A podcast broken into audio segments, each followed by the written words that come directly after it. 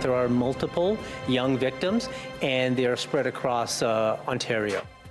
Accused of using social media to lure and exploit children. Tonight, what police are saying about this man and his alleged crimes. Good evening. The details are horrific, and the allegations are deeply disturbing. Toronto police say they've laid nearly 100 charges in a child sex assault investigation, all of them against one man. CTV's Austin Delaney joins us now. Austin, this is incredibly disturbing. It is so disturbing just because of the ages of the boys and girls involved. They aged between 7 and 17. The Toronto Police Sex Crimes Unit wants parents and young people to take a close look at this man. He is 31-year-old Daniel Langdon, and he is facing a slew of sex-related charges against boys and girls aged between 7 and 17. Police say his Toronto home was raided last month after they were made aware of a sexual assault and luring investigation in Thunder Bay. Several electronic devices were seized from the address, allegedly containing evidence connected to the luring and sexual assault incident in Thunder Bay, along with a large quantity of child abuse sexual material. That discovery led Toronto police to lay 96 charges against Langdon, including 39 counts of sexual assault, 39 counts of sexual interference, 5 counts of make child pornography, 2 counts of possession of child pornography, 2 counts of access child pornography, luring, 8 counts of administer a nauseous substance. They found evidence of sexual offenses that took place both online and in person between April 2021 and last month. One alleged incident involved a 7-year-old victim who was sexually assaulted at a Toronto park. Police allege Langdon would alter his image to look younger than his 31 years and would go online using these various social media and dating apps, along with a host of different handles and email addresses. Police want you to see if you recognize any of his images or handles, saying they believe there are other victims. Now, we know that coming forward isn't always easy, but we are asking anyone that may have interacted with him or anyone that may have any information to contact the police as soon as you can. Investigators won't say how many young victims there are, only that they are multiple and spread across the province. He was known to Toronto police, facing similar child pornography charges back in 2016. Reporting live, I'm Austin Delaney. All right, thank you, Austin. Coming up, how to keep your kids safe from online predators, the new ways children are targeted, and what parents need to know to protect them. Some developing news from North York. And a troubling situation involving a firearm that forced 2 separate Toronto schools into lockdown. CTV's John Musselman is at the scene near Finch and Weston. John, we understand the emergency task force was involved here. Well, Michelle, there were some tense moments here for staff and students at St. Basil the Great School, and also for the neighbors here in this neighborhood. We're actually now near Shepherd and Weston Road, and it started because somebody witnessed somebody with a gun in the neighborhood. Members with the Toronto Police Emergency Task Force searched the backyards of a number of homes in this neighborhood near Weston Road and Finch. It started as a gun call that forced 3 area schools into lockdown, including St. Basil the Great High School on Starview Lane. Students say a man with a gun was seen behind the school pointing it at another man. They did not appear to be students. We opened the doors to the gym, and we could actually see what was happening out there. What was happening? There was like a guy with a gun. And he was, and another guy on the ground pointing at the gun at someone else. What happened next? The gym teacher closed the door, and everyone rushed in the boys' change room. As soon as the teacher opened the door, he shut it right away and then told us to run. Whereabouts were the people with the gun? Behind the school? Behind the school in the student parking lot. Oh, okay. And then he said, just told you guys to run? Just run. Police say 2 suspects were later arrested near Emory Collegiate. That school is located just north of St. Basil. Police were searching for a 3rd suspect. Neighbors say they saw a man running through backyards, but he got away before police could find him. The all clear was issued a short time later. Students at St. Basil were finally released just after 4:30 this afternoon. A Toronto police duty inspector on scene tells CTV News this was actually a Peel police investigation, and Toronto police were called in for support. There were no other details provided. And a resident just south of the school says she picked up a suspect on her doorbell camera, security camera. She's handed that over to police. It's believed that's the man who was hiding in the neighborhood here after the students had seen the person with a gun near the school. Reporting live, I'm John Musselman. I'll send it back to you. Thank you, John. Turning now to a story taking place thousands of kilometers away, but still hitting close to home for many in our community. Crews in northern Greece are searching for survivors following an overnight train disaster that killed dozens of people. CTV's Paul Workman reports on their efforts tonight. The search for bodies and survivors grew more intense in daylight. In a jumble of burned out and buckled wreckage, the trains collided with such force that the two lead passenger cars were obliterated. The Greek Prime Minister rushed to the scene from Athens, where the passenger train originated. We are talking about an unspeakable tragedy, he said, and I guarantee we will find out what happened. The trains collided just before midnight. Many of the victims were university students heading home at the end of a long carnival weekend. Some passengers were thrown through the windows. Others had to pry themselves out as the cars jackknifed into a field and ignited. We were turning over in the wagon until we fell on our sides, he said. There was panic and fire. The fire was immediate. I remember feeling a sharp breaking and then suddenly seeing sparks and flame on both sides of the windows. Today is a truly sad day, said the transport minister, who resigned several hours later. The two trains were traveling on the same track for several kilometers on a rail system with the worst safety record in Europe. Officials are already blaming human error, and the local station master where the crash happened has been arrested. Paul Workman, CTV News, London. Toronto's home to one of the world's largest Hellenic populations outside of Greece, and that's where we find our Janice Golding tonight, who's been gathering reaction to this tragedy. Janice. Hi, Nathan. The tragic news has spread around the globe, and people here on the Danforth with roots overseas have been expressing both their sympathy and their concern today. Leonidas Chocolates on the Danforth may be thousands of kilometers away from Greece, but a horrific train crash in their homeland was weighing heavily on many customers' minds today. I'm Greek and I feel sorry for young people. There was all university students. It's sad. It's sad for the families. It's sad for the system. The trains, how they collided, maybe the timing was bad or whatever it was, nobody knows. Andreas Christopoulos, meanwhile, kept checking his phone for updates this afternoon. I was worried just in case I know somebody on that part of Greece, but so far everything is okay with my family.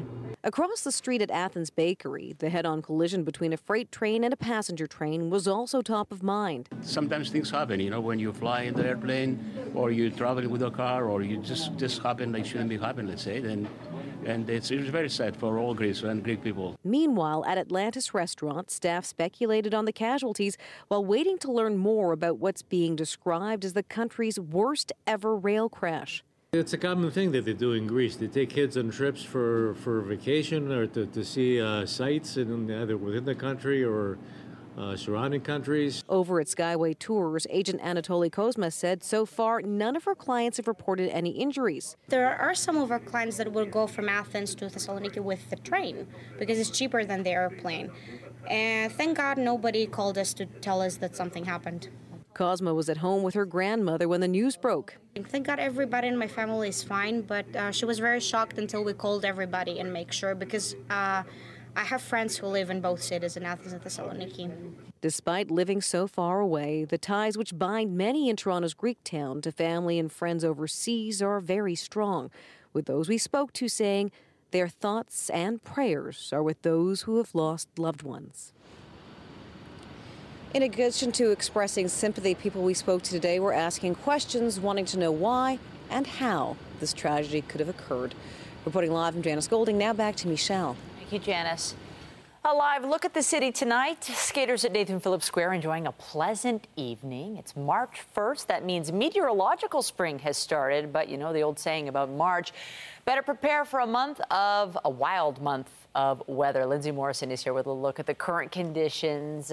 Nice today, but we know there's more snow to come. Come on. Yeah, you know, Friday's probably going to be proof of that wild weather we sometimes get in the month of March. But let's talk about something that might be positive for some. It is 6 degrees currently in Windsor. It was 8 just a couple of minutes ago, 4 degrees in Niagara Falls and 1 in Toronto. We've been dealing with a gusty easterly wind today, so that's been making it feel a little bit cooler. There's been a few flurries in some areas. It was lovely to see some late day sun. And through the night tonight, we do have a risk of freezing drizzle, along with a couple of flurries. But of course, after tomorrow, all eyes will be on Friday and this next big storm. We know that it's going to impact us here in southern Ontario. There is still low confidence when it comes to the exact track of this low, but we'll give you an idea of the timing of its arrival and how much snow we could be in for coming up in your weather forecast. For now, though, Nathan, over to you. All right. Thank you, Lindsay.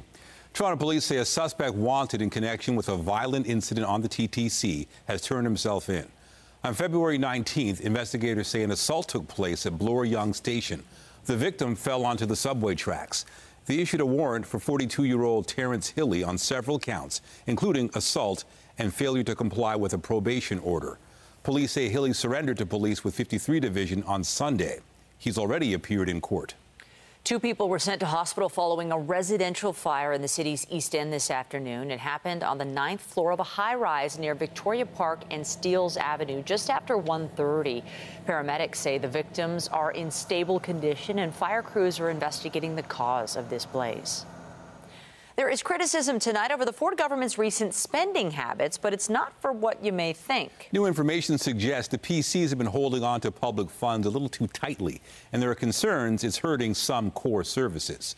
Queen's Park reporter Siobhan Morris joins us now. Siobhan, this is related to data from Ontario's fiscal watchdog. This is a check the Financial Accountability Officer does every quarter, dollars budgeted versus dollars spent. The FAO is getting concerned about how big the gap between those two things has been.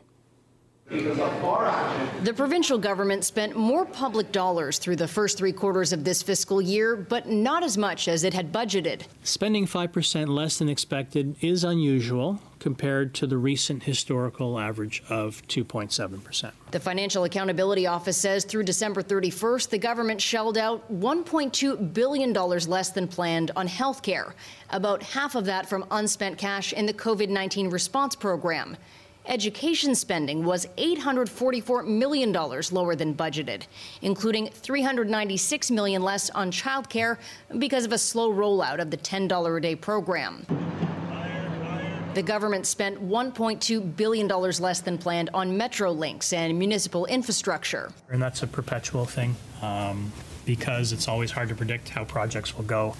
And COVID certainly wrecked project schedules in a big way. The FAO doesn't have information about which projects got less money. It is a snapshot in time. The government insists this report isn't the whole story. The payments to hospitals or payments to, education boards, school boards, not all of those are captured. The NDP sees it a different way. This is a pattern, not a snapshot. The opposition is troubled by what the FAO has said is a larger than usual contingency fund. They are squirreling away this money at the expense of Ontarians. It is unethical, it's irresponsible, and ultimately it will actually end up costing us more money down the line. For the Green Party leader, the underspend on health care is especially troubling. Fiscally irresponsible and completely outrageous when you have a health care system that is clearly in crisis. Peter Weltman explains governments can't legally spend more than budgeted, but doesn't think this rate of underspending is good for transparency. The reason I get a little hung up on this is because, again, it's the people's representatives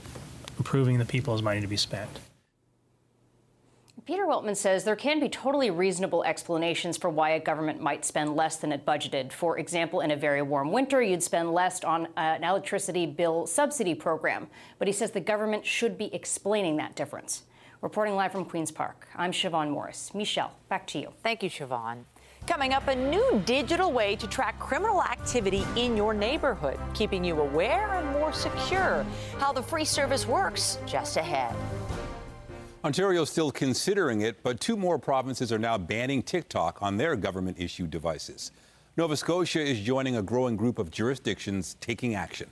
The province says TikTok's data collection methods make users vulnerable to surveillance. Saskatchewan is also banning the Chinese-owned app, following Alberta, Quebec, the federal government, and the city of Calgary. There have been similar moves in the U.S., Europe, and several other countries. In Ottawa, a parliamentary committee questioned federal security officials today about foreign meddling in Canada's elections. It comes as the Trudeau government is being pressured to explain what it's doing about it. How many times was the Prime Minister briefed about Beijing's interference in the 2019 and 2021 elections? The Prime Minister would have been briefed on foreign interference in the elections multiple times between 2019 and 2021 and 2022. We will endeavour to get you those dates. The government's national security and intelligence advisor told MPs today the last two federal elections were fair and legitimate. The RCMP also testified that there are currently no investigations underway related to election interference. Still, calls persist for an independent inquiry, but the Prime Minister is still resisting that. I think one of the most important things to remember is we have an awful lot of mechanisms that are underway right now around determining what kind of foreign interference has happened, is continuing to happen, and demonstrating the tools we have. Federal officials say foreign interference has been attempted, but insist the government is taking concrete steps to strengthen Canada's institutions and ensure those responsible face consequences. Meanwhile, a new poll suggests the majority of Canadians think China tried to interfere in the past two federal elections. The Angus Reid survey shows 65% of respondents believe Beijing definitely tried or probably did interfere. Only 6% answered a definitive no. 53% of those asked said Ottawa's response has not been strong enough. 69% said they agree the Trudeau government is afraid to stand up to China. The pandemic no doubt exposed many problems in our long-term care system, and with that, the federal government promised to find ways to improve quality of care for seniors. Today, officials pointed towards a new set of national standards, but the recommendations are not mandatory. CTV's Mike Walker explains why. COVID-19 exposed the systemic problems in long-term care homes with alarming outbreaks and death tolls. Good morning, everyone.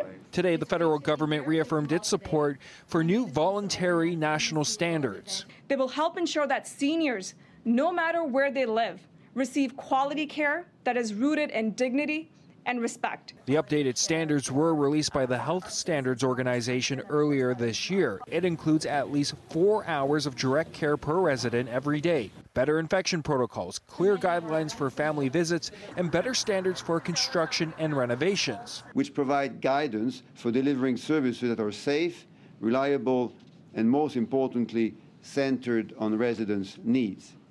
Dr. Samir Sinha chaired the committee that developed the standards after seeking input from 20,000 people, including families and frontline workers. You look across Canada, there are very few jurisdictions. There's no jurisdiction that's currently providing 4 hours of resident care per day. And when you understaff a home, it's hard to actually have staff that feel valued and supported and who can provide high quality care. But Ottawa is not making the standards mandatory. Long-term care falls under the jurisdiction of provinces and territories. Ontario's goal for 4 hours per day direct care is 2025.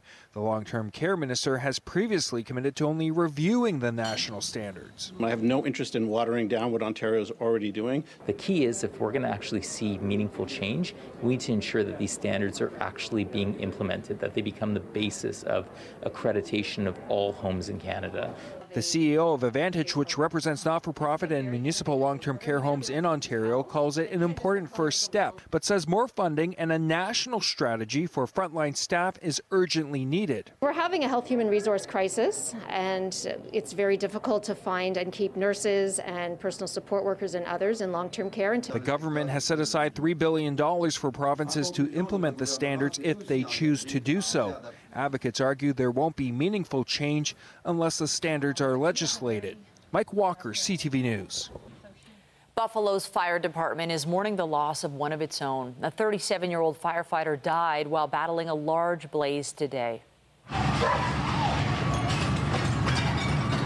Crews were called to a downtown commercial building around 10 this morning after an explosion and fire. A short time later, a firefighter was reported missing following an internal structural collapse. All flags at county buildings will be lowered in his honor. Investigators are looking into a report. Workers were seen with torches near the building under renovation.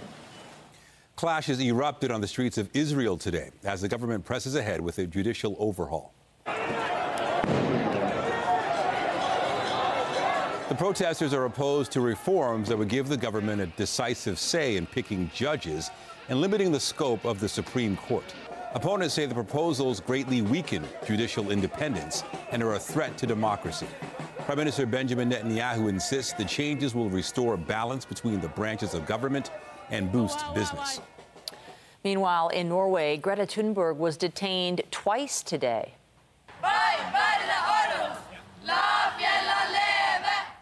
The environmental activist was protesting in support of indigenous rights in Oslo. Police eventually removed her and others from outside the finance ministry. They were demanding the removal of wind turbines from reindeer pastures. Later, Thunberg was carried away by officers during a demonstration at the environment ministry. A five-time Olympic champion has been named interim president of Canada Soccer. Charmaine Crooks is being brought on board at a challenging time for the sport's governing body. It's in the midst of a labor battle with both the women's and men's teams. How long Crooks remains in charge depends on elections in May, if she decides to run.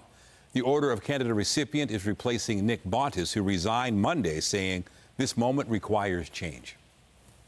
A new survey shows 6 in 10 Canadians feel they're being targeted more than ever by financial fraud. TD Bank shared the Maru Blue poll of more than 1,500 adults. Despite increasing levels of concern, 78% of respondents say they don't have a high degree of confidence in their ability to spot a potential scam. Nearly half say they're worried they'll be exposed to more financial fraud attempts as the cost of living rises. The Canadian Anti-Fraud Centre reported a record $520 million lost across this country. When it comes to keeping the streets of your community safe, neighborhood watch programs are a popular tool. However, there's now a new way to stay alert on crime across the GTA, and all you need is an email address. CTV's Raheem Ladani explains.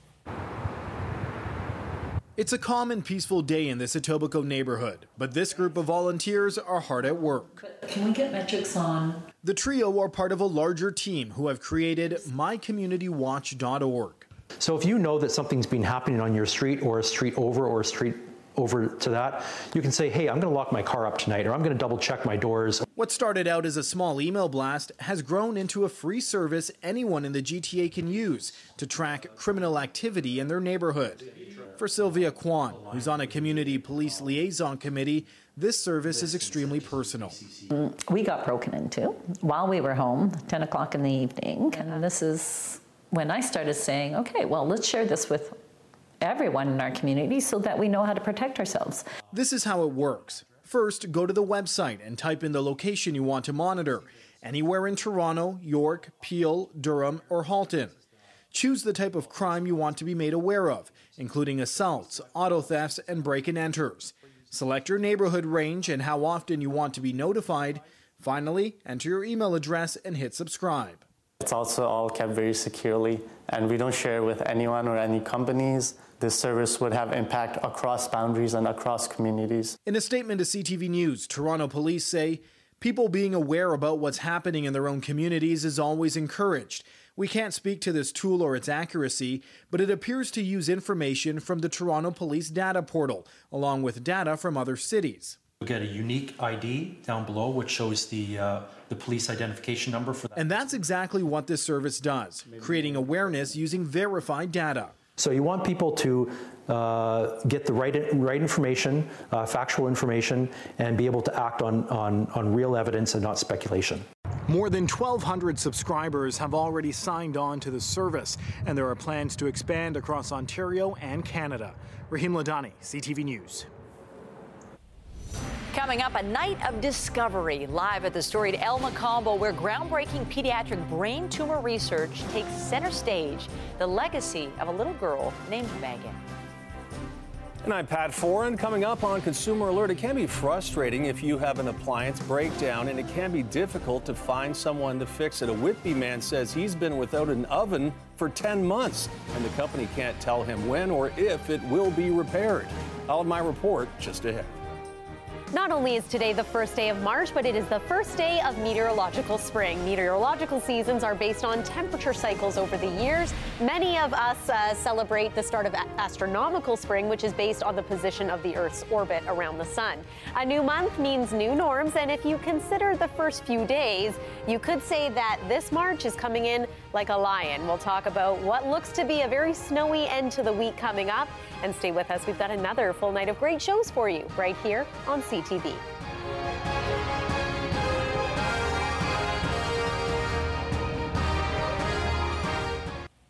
It's frustrating if you have a major appliance breakdown like a fridge, stove, or washing machine, and it can be difficult to know who to call to fix it. Many people go online to find a repair company, but before you call someone, you may want to do some research first. Pat Foran has her story on Consumer Alert. Pat. Nathan and Michelle, a Whitby man had a problem with his oven last May. He called the first repair company that popped up in an online search to come and fix it. But 10 months and $2,000 later, he still doesn't have a working oven.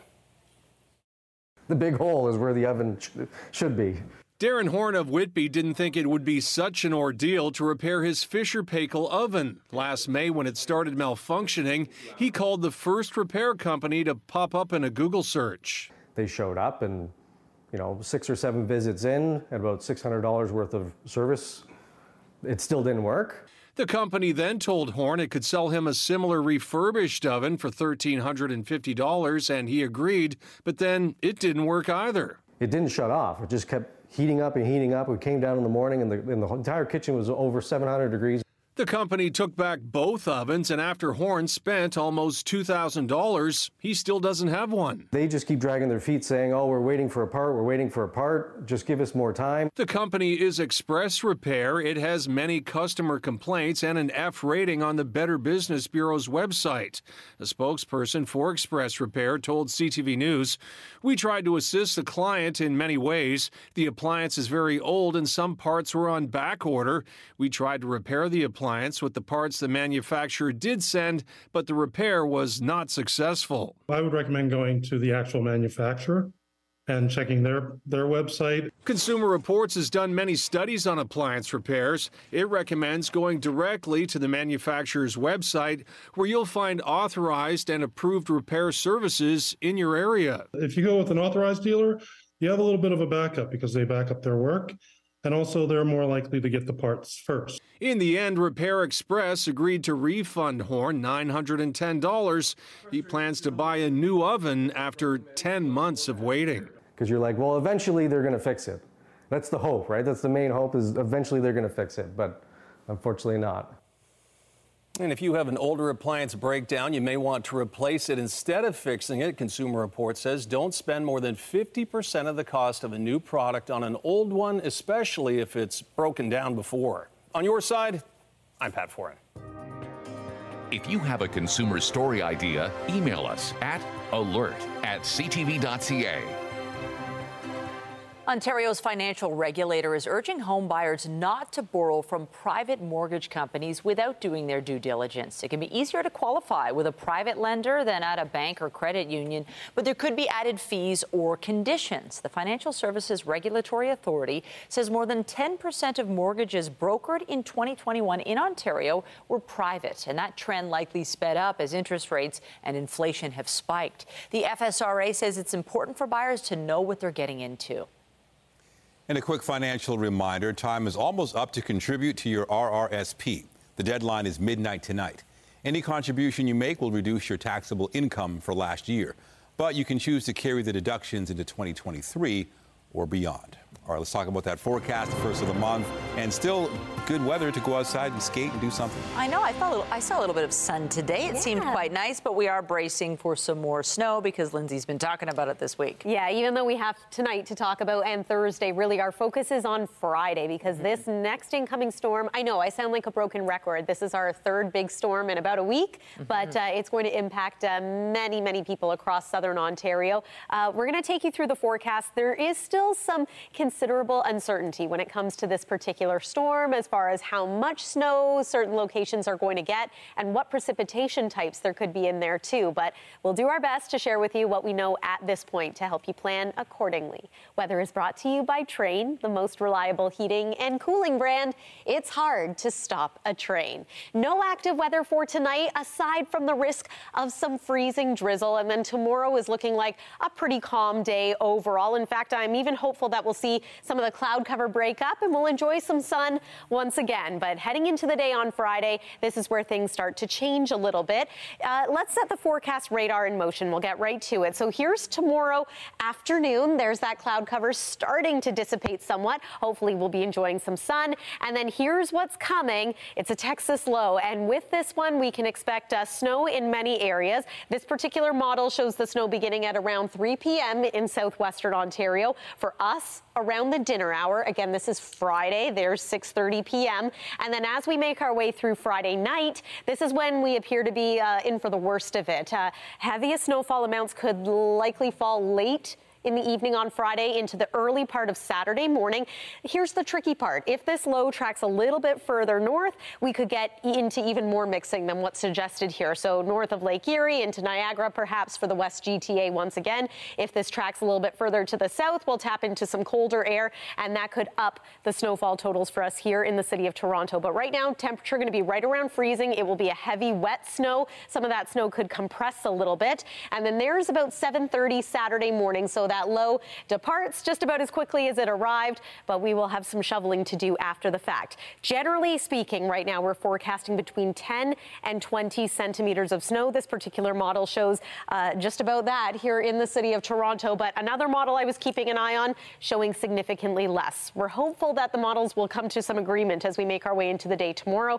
We also know that the winds are going to be very strong as we make our way into Friday night and early Saturday morning. That's going to contribute to some blowing snow and reduced visibility out there.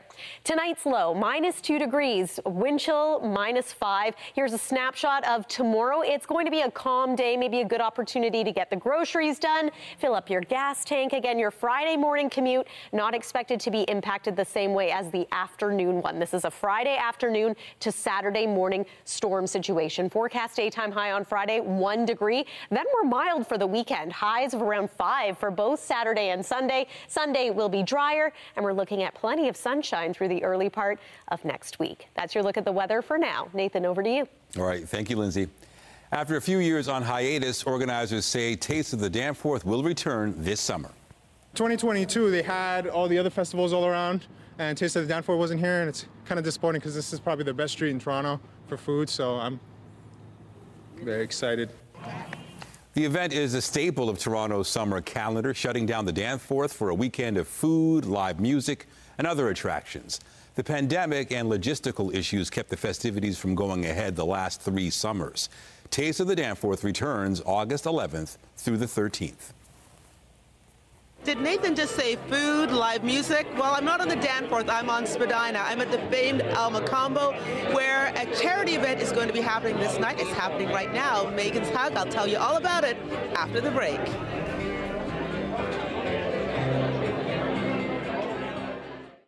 Joni Mitchell is in Washington, D.C. tonight, receiving a major award for her lifetime contributions to popular music. I really don't know clouds. I really don't know clouds at all. Mitchell is the first Canadian and the third woman to win the Gershwin Prize since it was established in 2007. A star-studded lineup of performers will honor her career tonight. And before the show, Mitchell was handed a flag that flew over the U.S. Capitol. Mitchell has said she's grateful for the honor. Rock legends KISS say they're gearing up for their last shows ever.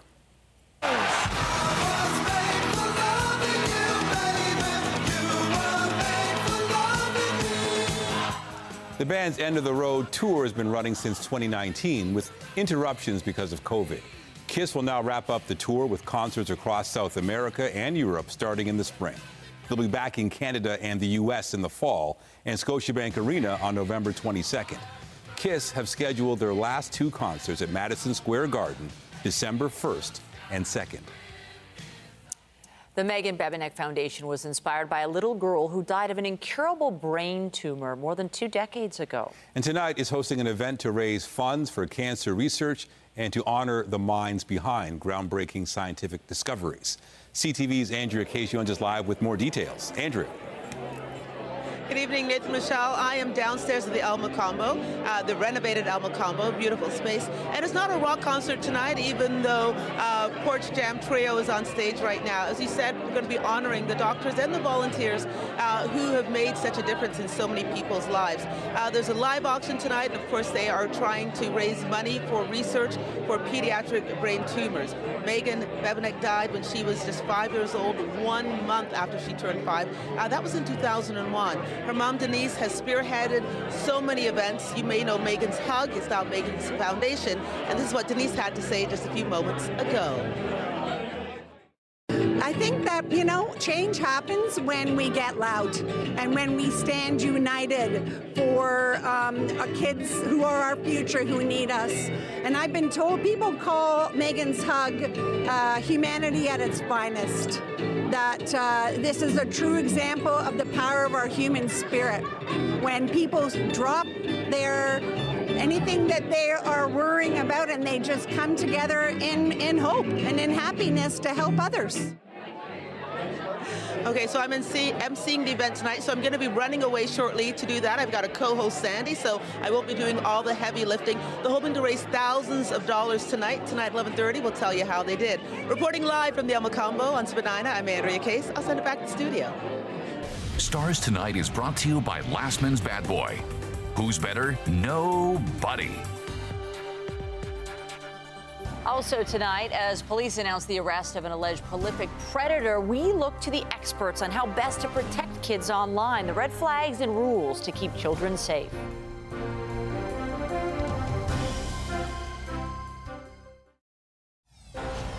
There was like a guy with a gun, and he was, and another guy like on the ground pointing at the gun at someone else. Updating our top stories, 2 people have been arrested after a gun call led to the lockdown of a pair of North York schools. No injuries were reported, and police are still searching for a 3rd suspect. I'm Greek, and I feel sorry for young people. There was all university students. It's sad for the families. Toronto's Greek community is sending support to their homeland following one of the country's worst ever rail disasters. At least 43 people were killed when 2 trains collided head-on last night. The investigation is ongoing, and we believe there are more victims. 31-year-old Daniel Langdon is facing nearly 100 charges in connection with an investigation into the luring and sexual assault of underage victims. Police say the alleged incidents happened between April of 2021 and this February. Investigators say the suspect targeted many victims via social media sites. Well, the online world allows children to learn and play easier than ever. But as you just saw there, there are dangers that come with its use. CTV's Sean Lethon spoke to the experts and shared some tips on how to keep your kids safe from online predators. While the intrusion of the online world into the lives of children may seem inevitable, there are ways to protect your kids. I think a good starting point is to have conversations with your kids about the apps that they're using. Stephen Sarr is the director of cybertip.ca, an organization dedicated to protecting children from online sexual exploitation. Their website has tools to help parents educate kids about red flag behaviors from someone they're chatting with online. So they're consistently coming to the youth and saying, you know, send me a picture, send me a picture. If you don't send me a picture, you know, I'm going to do this. And with resources to learn about things like sextortion. But he just kept asking and asking. We'd been chatting for a while, so finally I said fine and just flashed once. I really liked him. Then he screen recorded it, even though he said he wouldn't.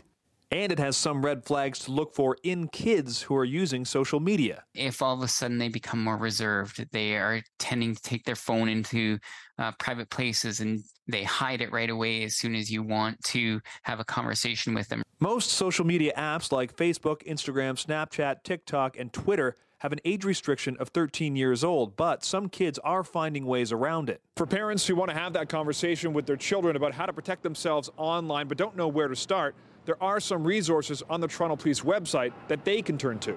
The social media tips section can educate parents and offer suggestions. You could have rules and restrictions in the house to not take it, into your room when you go to bed. Those are all little things that I think can help. Some of the ground rules suggested are only follow people you know, show an adult any message or post that makes you feel uncomfortable or threatened, do not share personal information like your age, address, or school, and don't share your password, as well as turn off your location settings.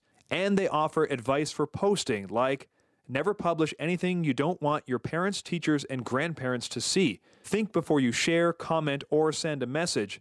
And do not upload pictures of others without their permission.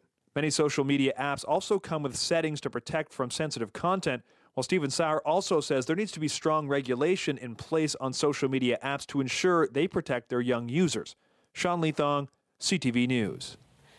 And as that scrutiny increases, TikTok today announced new features to encourage younger users to cut down on their usage of its app. All users under 18 will soon be set to a 60-minute screen time limit per day, although the limit is more of a reminder that users can get around by using a password. TikTok also added more custom settings for parents and caregivers, setting screen time rules for kids. On the markets, the loonie was up about 1/4 cent to 73.54 U.S. Oil added 64 cents to close at 77.69 U.S. a barrel. And the TSX gained 38 points to end the day at 20,259. Metrolinx is changing course on plans to build a rail yard in the Don Valley. The transit agency's plans prompted an outcry from local residents and environmental groups who called for the green space to be protected. Metrolinx says it has since identified a new location. Planning work will now shift to a proposed site in an industrial area near York Mills and Leslie. GO trains will be stored on a stretch of track between Bayview and the DVP while planning and construction take place. Just ahead, how a local community has come together to give a man in need a helping hand. From employment to donated goods and a roof over his head. The heartwarming impact of the kindness of strangers. Hi, Nathan and Michelle. The federal government has launched a study into UFOs. It's the first known official Canadian study in nearly 30 years. Tomorrow, we'll speak to a specialist in conspiracy theories to see if the truth is out there. And we'll be live at the International Centre in Mississauga, checking out the latest in outdoor living at the Toronto Spring Camping and RV Show. That's tomorrow on CP24 Breakfast, up first at 5 a.m. Tonight, the Northern Lights shining even brighter. You don't need binoculars, you don't need a telescope. Incredible views captured in Canada and the expanding reach of these dazzling displays. That story and more later on CTV National News. You really never know what someone's going through and how simple acts of kindness can potentially change the course of someone's life. Tonight, CTV's Beth McDonnell reports on how a community has come together to give a man a leg up. It's become a ritual. Every day, Brian Bannister's new employer, Danielle McDuff, picks him up and gives him a lift to his new job on her farm. Ready? Yep. Let's go. From here, it's a quick zip out to the barn where Brian cleans stalls and feeds goats. The big ones and the little ones.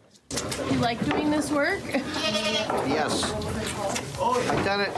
I used to do it about 40 years ago. It's work the 60-year-old never saw coming. 3 weeks ago, Brian was unhoused, living in a shed. In his life, he overcame addiction, survived abuse, and lost two wives, one in a crash, the other to cancer. Over the past 2 years, he says he'd given up before this offer. It floored me. It just came from the heart with her. And I gotta thank her every day.